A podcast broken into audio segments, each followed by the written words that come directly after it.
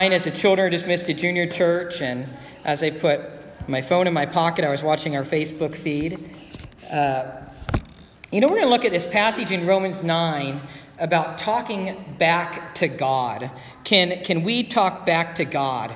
And we want to look at that passage today. You'll be pleased to know that next week we only have like three verses in the sermon. So, in, in addition, what?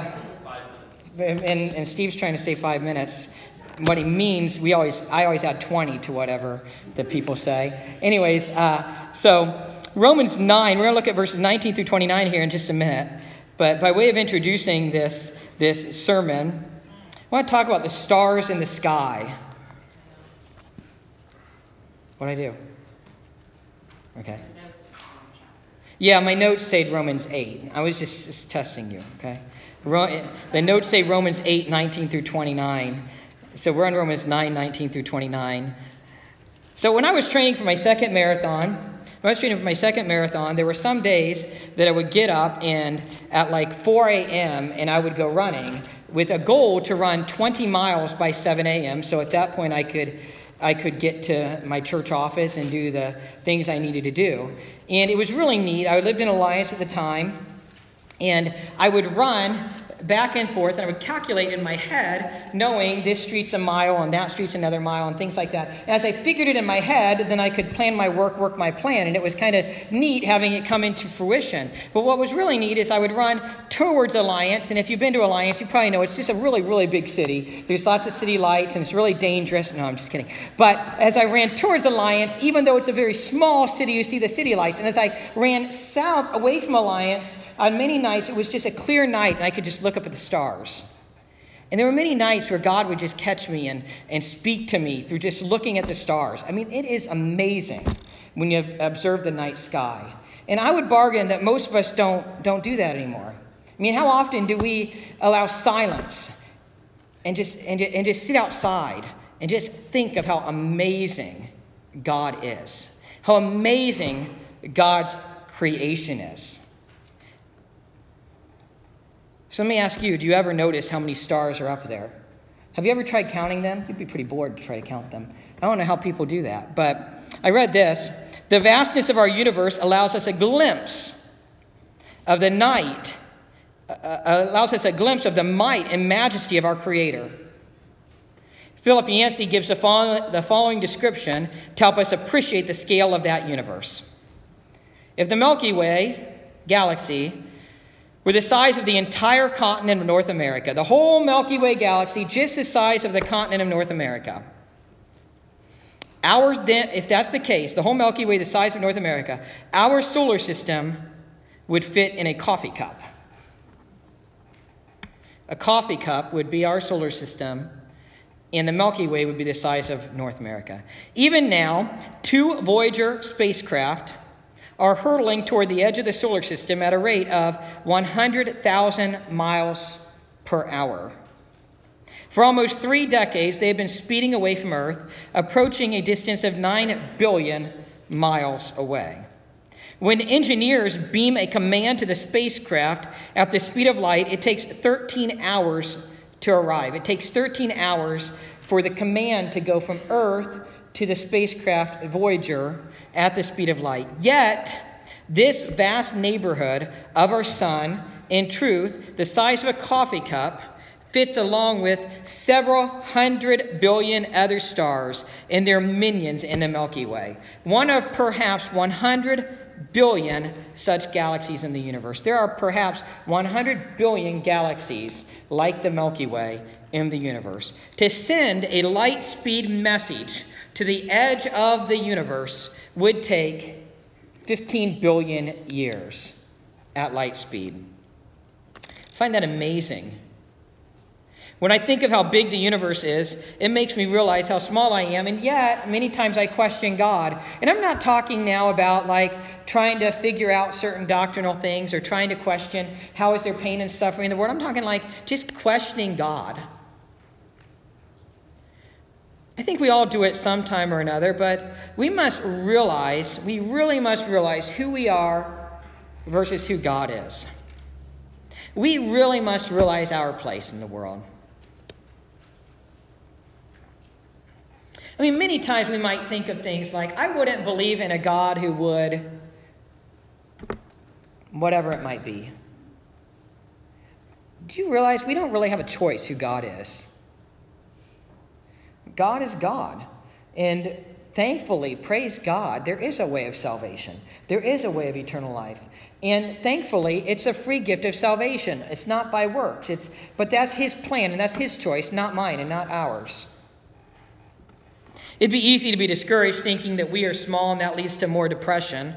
But I want to encourage you that God does care about you. So realize 2 Peter uh, so realize two things. I'll come back to 2 Peter in a minute. Realize two things. Firstly, God is God and we are not. Secondly, God does care about you. God does love you. God does want a relationship with you. That's 2 Peter 3 8 through 9. And that's my theme today. We're, we are going to continue our trek through Romans, and I want you to notice those two things. Let me repeat them again. Firstly, God is God and we are not. Secondly, God does care about you. God does love you. God does want a relationship with you. First, in verses 19 through 22 of this passage, hopefully you're all in Romans 9 now, Romans 9, 19 through 22, we see that as a potter creates vessels, God creates nations. As a potter creates vessels, God creates nations. And again, I'm answering the question can we talk back to God? Who do we think we are? I mean, really, for those of you that are parents and or those of you that are grandparents, have you ever had it where it's like, you know, your your child is talking back to you and your child is telling you the way they want it, the way they expect it? And have you ever had that thought like, who do you think you are? I mean, you're the child, I'm the parent, you know? I'm the dad, you're the kid. You're the mom, they're the kid. And, and that's, I think, sometimes we need that reminder who do we think we are trying to talk back to God? We have to remember our place. God does love us. God does want a relationship with us, but God is supreme. He is Lord, and there is no other. So, how did we get to this place in Romans? How did we get to Romans chapter 9? You know, in Romans 9, Paul's been writing about God's sovereignty over nations. Some think this chapter is about how God can predestine some individuals for salvation, others not for salvation. And that may be an indirect conclusion, but I think the main theme is God's sovereignty over nations. The main theme of Romans 9 is God's sovereignty over nations. God has a right to do with nations as he pleases. God had a right to predestine and choose Israel over the other nations. And Paul has been writing about why the Jewish people have had a hardness of heart for the gospel. Starting in Romans chapter 9, starting in verses 1 through 5, Paul has been writing about why the Jewish people have rejected the gospel. Why the and Paul has been trying to continually make the case, continue to make the case that God is consistent with his promises. God is being consistent with his promises. God is being consistent to his word. And as we get to the end of Romans chapter 9, we're going to see Paul uh, string together a number of Old Testament quotes and Old Testament prophecies to show that God is being consistent with his promises. God is being consistent with his word. God declared way back in Isaiah, 700 years prior to Jesus that only a remnant of the Jewish people would remain. God even declared that if it were not for him choosing Israel, none would remain. God had declared way back in Hosea and way back in Isaiah that the Gentiles would accept the gospel, that people who are not his people, that'd be the Gentiles, would accept the gospel. God is being consistent with his promises, and that is how Paul is showing it. And how is Paul doing it? He's using the Old Testament. Paul's using the Holy Scriptures, the Word of God, to make his case. In verse 14, Paul began to defend God's justice, and Paul started with the example of Pharaoh in the Old Testament. Paul started with the example of Pharaoh. And now Paul will build on that example with more examples of God's sovereignty. Look at verse 19 if you're if you turn there. Look at verse 19. He says, he says, "You will say to me then, why does he still find fault?" For who can resist his will? And, and this verse is a rhetorical question. You know, Paul has given the example, the example of Pharaoh, and this verse is now asking about how we can question God. Who can resist God's will? Who can resist God's uh, providence? In other words, how can God find fault with Pharaoh if God was governing Pharaoh. And we talked about last week how it was almost as if, and maybe even really, that God turned Pharaoh over to his own ways. Pharaoh had his own hardness of heart, and God used that to glorify his name. Paul is alluding, starting in verse 19 of today's passage, Paul is alluding to Jeremiah chapter 18, verses 1 through 12, and the example of a potter with clay. In Jeremiah 18, 1 through 12, uh, Jeremiah the prophet used the example of a potter with clay. Now look at verse 20, Romans 9 20. But who are you, O man, to answer back to God?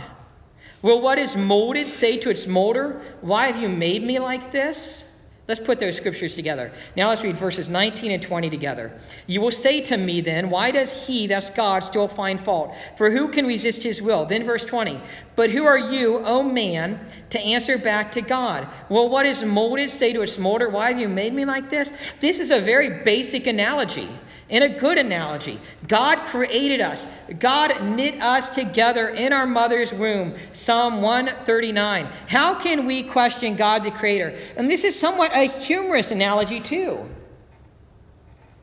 I mean, how many, how many of us have built things? Maybe t- taken up painting and painted something, or, or built a craft or something like that. And I mean, can you imagine like building a chair and then the chair talks back to you?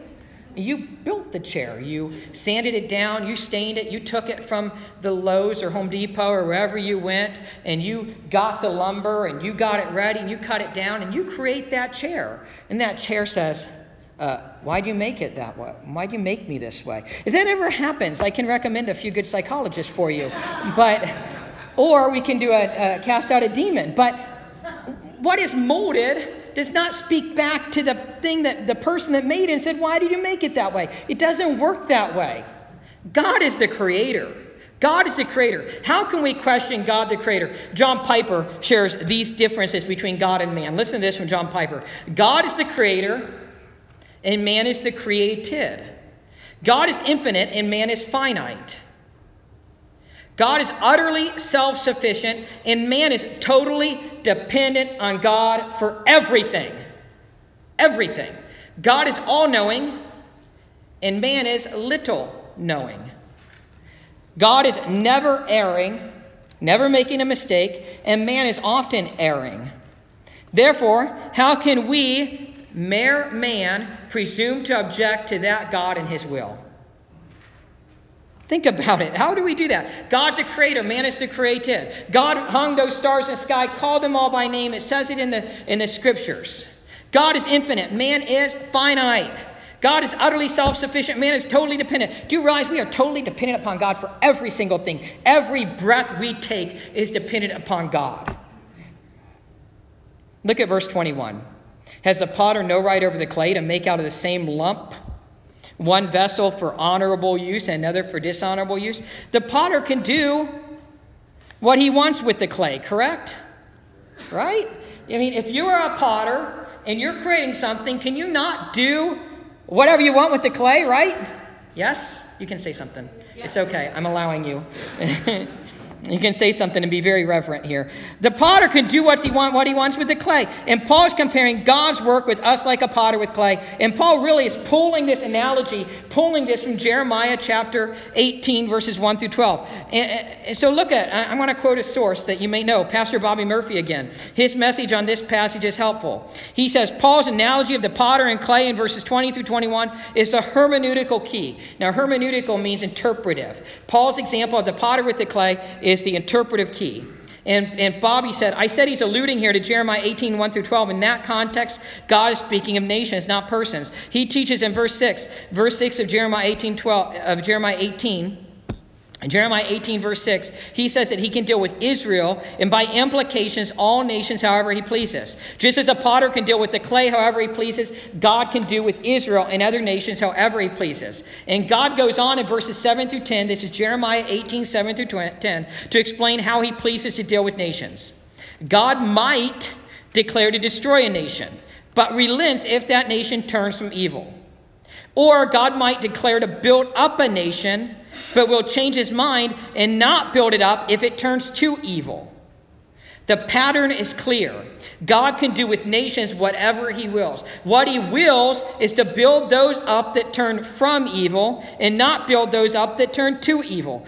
God can justly do whatever he wills with nations. And this, consistently with his nature, is what he wills. So that comes from Bobby Murphy. Paul does apply this to individuals as well, though. So I'm going to continue with some um, with one more quote from what Pastor Bobby shared on his in his sermon on Romans 9. Bobby shared, God is sovereign. God is sovereign. Individuals deserve nothing from him, and thus God can do with them whatever he wills. We don't deserve anything from God. It's by His grace and by His mercy that we get the many things we receive. Do we realize that? It's His love, it's His mercy, it's His grace. I know that may come to a shock to you because we are in such an entitlement, happy meal, you deserve a break today, instant gratification culture. We live that way. Everything is about me, egocentric, all about us. We don't deserve anything from God. Bobby continues. He says, um, well, the Bible in verses like 1 Timothy chapter 2, verse 4, and 2 Peter chapter 3, verse 9, tells us what God wills. So I'm going to tell you what God wills. Is that none should perish.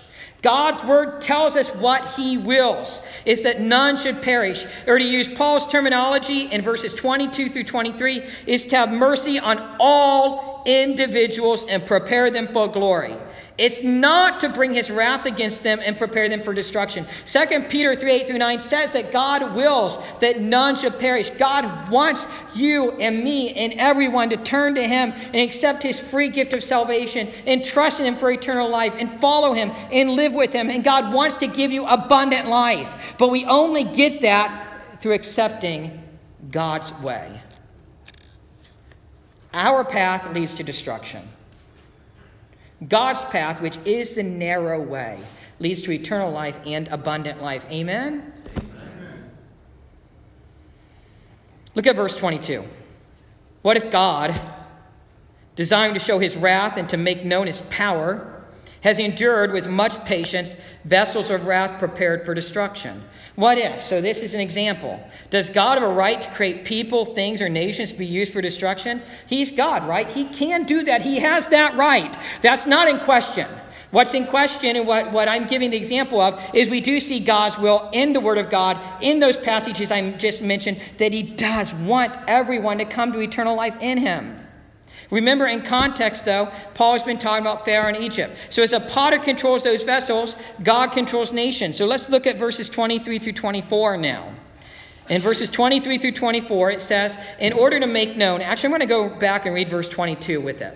What if God, desiring to show his wrath and to make known his power, has endured with much patience vessels of wrath prepared for destruction? And then verses 23 through 24, in order to make known the riches of his glory for vessels of mercy, which he has prepared beforehand for glory, even us whom he has called, not from the Jews only, but also from the Gentiles. Paul is making the case from the Old Testament, from the scriptures, from God's nation, from God's nature, from God's nature, to show that God is consistent with his promises, and God has included the Gentiles, which means the nations, the non Jewish nations, in his plan. In verse 24, Paul connects this with the people he is writing to.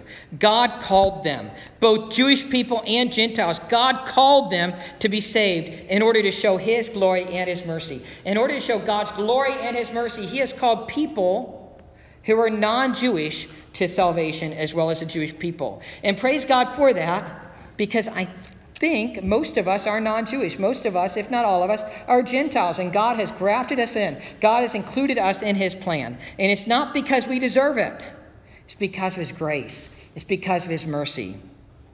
So we see the example from Hosea in verses 25 through 26. The Old Testament prophet Hosea predicted, predicted that God would not limit his grace to Israel, but would save repenting Gentile peoples.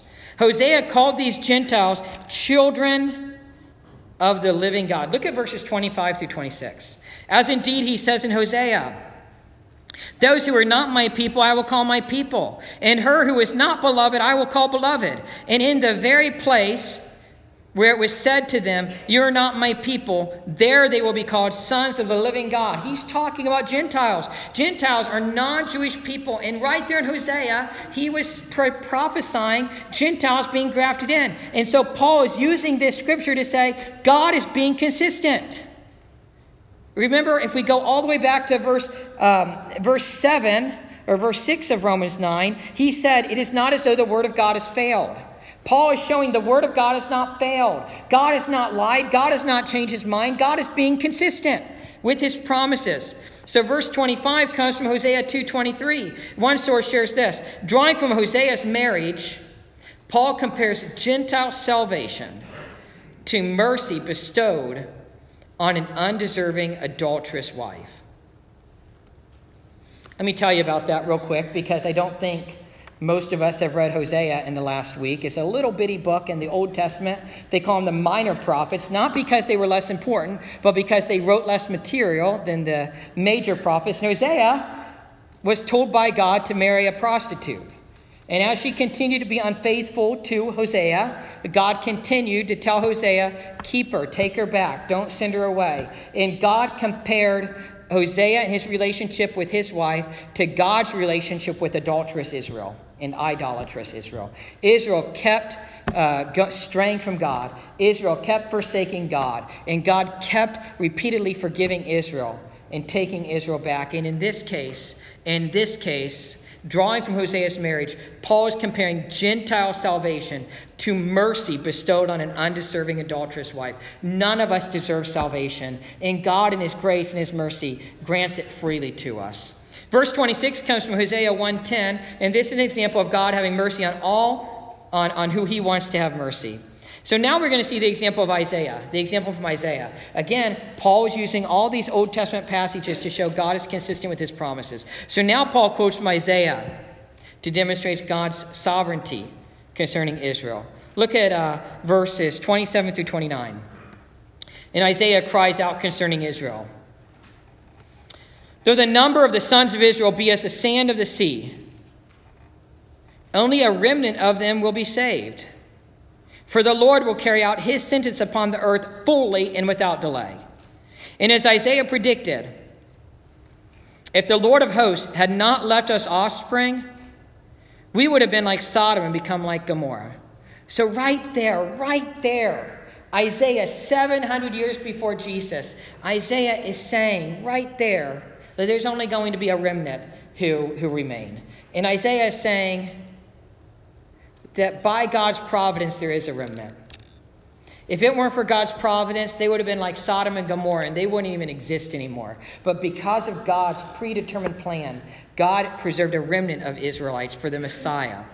So, the first quote in verse 27 is from Isaiah 10 22. And this is God saying that there are many Israelites, and Israel is like the sand of the sea, but most won't be saved. Only a remnant will be saved. And remember the context. From the beginning of Romans 9, Paul has been answering the question of why the Jewish people are not responding to the gospel. And then in Romans 11 5, Paul will say that it is true that in this time that only a remnant will be chosen by grace. So Paul's going to come back to this in Romans chapter in Romans chapter 11. Verse 28 is also a quote from Isaiah. And in this case, Isaiah chapter 10, verse 23. In that passage in Isaiah, God was talking about judgment from the Assyrians, which was judgment on Israel. Because Israel was unfaithful, God sent the Assyrian country in 721 BC to conquer the northern kingdom of Israel. And verse 29 comes from Isaiah chapter 1, verse 9. And the point is that if the Lord did not intervene, if the Lord did not intervene to preserve a remnant, there would have been no Israel. So, what is the point of all this? In verses 1 through 5, Paul began answering the question of Israel's unbelief. Paul said that he would be accursed for the sake of his brethren the Israelites being saved. Paul said he would rather go to hell so they would be saved. He desperately wanted his ethnic group. He desperately wanted the Israelites to be saved. And Paul's going to continue building on this till chapter 11, where he says that there's a partial hardening, but someday many Israelites will be saved. God is not done with Israel. So Paul's building his case that God can have his way with nations. God hardened Pharaoh's heart in order to bring judgment on Egypt and glorify his name in bringing the Israelites out of Egypt. God is like a potter working with clay. The nations are the clay. God is the potter. However, God preserved a remnant of Israelites, and he still has a remnant. Let's make some applications. Do we know our place? Do we know our place between God and us? Sometime I encourage you go outside and look at the stars and think of how amazing God's creation is. Go on YouTube and look at the Grand Canyon, or just go to the Grand Canyon. Take me with you. And uh, I'm just kidding. You know, go and see how amazing creation is. And God is the creator. Remember that. It is amazing. We must know our place. God is the Lord. He is the creator. We are the creation. We must submit to Him as God. This means that God sets the rules of right and wrong, which are revealed in His Word. I don't set the rules.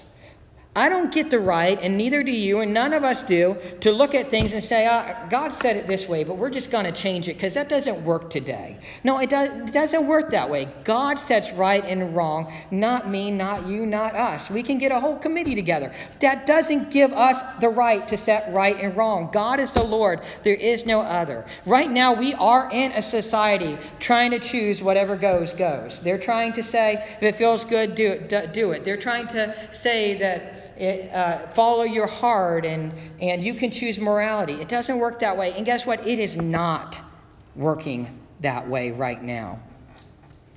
We must submit to Him as God. This means we must submit to God's ways. We must submit to God's plan of salvation. John 14, 6, Jesus said, I am the way, the truth, and life. No one comes to the Father except by Him. We don't get the right to choose a different way. Praise God, there is a way, and it's free for salvation. We must submit to God's Ten Commandments. We don't get to change that. That is God's word, that is God's way. We don't get to change that. We must worship the Lord as God. We must understand that it is God's right to do with creation as He pleases. We must understand that God is to be glorified and exalted. We must worship God for preserving a remnant and grafting the Gentiles in. God could have stuck, kept it with the Jewish people and never declared the gospel to the Gentiles. It's, it would be God's right. He is the Lord, and we are not. But He chose to preserve a remnant, have, uh, have Jesus die on the cross for our sins and rise again, and then later on in Galatians 3.28 to say there's no longer Greek nor Jew, slave nor free, male nor female, for we are all one in Christ Jesus. Bless you, by the way. And um, Matt, he sneezed if you didn't hear that. It is God's way. So, when I was running, I, I, referenced my second marathon, looking at the stars, and I was going to run my first marathon, and I was in Cincinnati waiting at the starting line. And unfortunately, the way the Flying Pig, that's what they call it, the Flying Pig Marathon, because Cincinnati has a history of hog farming. And uh, so, the way the Flying Pig Marathon does it is if it's your first marathon, they made you wear, you have this little bib thing you you put on your t-shirt with a number and a little microchip so that it can track your progress and your time and all that stuff. And, and on the back of it it said first timers my first first time in the marathon first time running it. So as i'm finished as i'm as i'm waiting on the starting line we're all ancient, anxious to start the race. Some uh, young lady came to me and said oh it's your first time. And we started talking and she said oh you're going to love it. And then i told her i was a pastor and she said well you know there's a, a biblical analogy in the marathon. And it's because in the, in the first half of the marathon, the uh, people running the full marathon and the people running the half marathon run together. And then around mile 10, the half marathon people go a certain way, and the full marathon, which is 26.2 miles, go another way. And so at that point, you realize Jesus' words that his way is not easy. that the path is narrow for life and the way is wide that leads to death right? And at that point you get to say you get to see you know 10,000 people are going this way and 5,000 or whatever are going the other way. And it is an interesting analogy and we need to remember God's way is the right way. It is the narrow way but it is the right way and it leads to life. Life eternal and a fuller complete abundant life On September 5th, 1977, the Voyager 1 space probe was launched from Cape Canaveral aboard a Titan Cantor rocket. It has been speeding through space at an average speed of 38,000 miles per hour ever since, almost a million miles per day. Voyager 1 is the first spacecraft to travel beyond what they call the heliopause into interstellar space. And NASA continuously calculates its distance from the Earth. As of this writing, Voyager 1 is, I'm not a math person, but I'm hoping I get this number right, 13 trillion, 490 billion, 6, no, 13 billion, 490 thousand, I think. No, 13, I told you I'm not a math guy. 13 billion, 490 million, 6,617 miles from Earth and counting. That is pretty amazing, isn't it? That far away. But that is not amazing as you are. Get this. We are fearfully and wonderfully made. Listen to this. The Voyager 1 will run out of gas, so to speak, around the year 2025. At that point, it will have traveled more than 15 billion miles. But guess what? That is less than half the length of the DNA strands in your body if they were stretched out end to end. That's powerful. The cumulative length of DNA in all the cells in your body is about twice the diameter of the solar system, over 32 billion miles. In the words of the psalmist, you are fearfully and wonderfully made. So don't be discouraged. Be encouraged. In this amazingly big universe, God cares about us. God cares about us so much that Jesus died on the cross for our sins and rose again. So we must realize our place, and we must accept Him as Lord and Savior. He is God, and there is no other, and His will is that none perish, but all come to salvation. Have you trusted in Jesus as Lord and Savior? Are you living for Him today? I realize that some of us, some of you, might have committed to Jesus years ago, but you need to repent. You're living in sin. You need to repent of that. You're not following God. You're not living for Him. You're not connected to Him. You're living in patterns of sin. And if you're living in patterns of sin, if you're living in unrepentant sin, there is a block between you and Jesus. There's a barrier between you and Jesus. God is holy, He's set apart, He's perfectly pure, and you need to repent of that sin. Some of you might have always believed in Jesus. You're a believer, but you really haven't made Him Lord of your life. Today is a day to make Him Lord of your life. How do we make Him Lord of our life? You've heard me say this many times. We confess we are a sinner in need of a Savior. We believe in Jesus as the one and only Savior. We trust in him and commit to him. Let's pray. Lord Jesus, I pray that as we wrap up this sermon and today's worship service, those that have not trusted in you as Lord and as Savior will today. If there's people here that need repent of sin, ongoing sin, hear their prayer. And Lord God, I feel led to even give a moment of silence right now for that repentance. Take a moment before I continue in prayer. And if, you're, if you need to repent to God of anything, take a moment and repent of that sin. Acknowledge it was wrong. And thank God for his forgiveness. He does forgive us when we repent.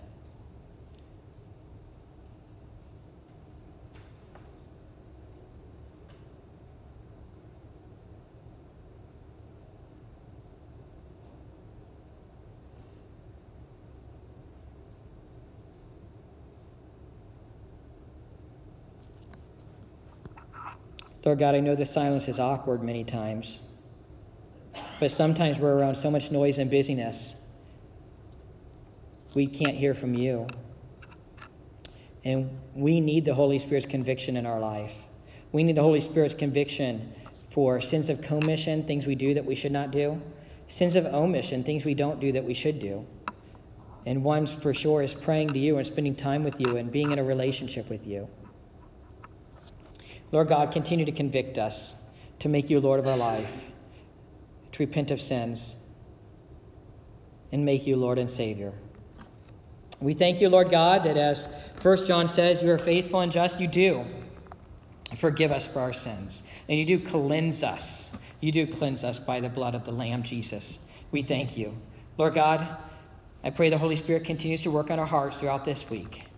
We pray that, and we thank you, Lord God, for your salvation, for your eternal life, and that you do care about us. We pray this in Jesus' name. Amen. I invite you to stand if you're able for the closing song, which is going to be Softly and Tenderly, which is a perfect closing song as we talk about Jesus' call on our life. And always the altars are open. If the Holy Spirit's laid anything on your heart that you need to pray about, of course, you can always sit and pray at your seats too.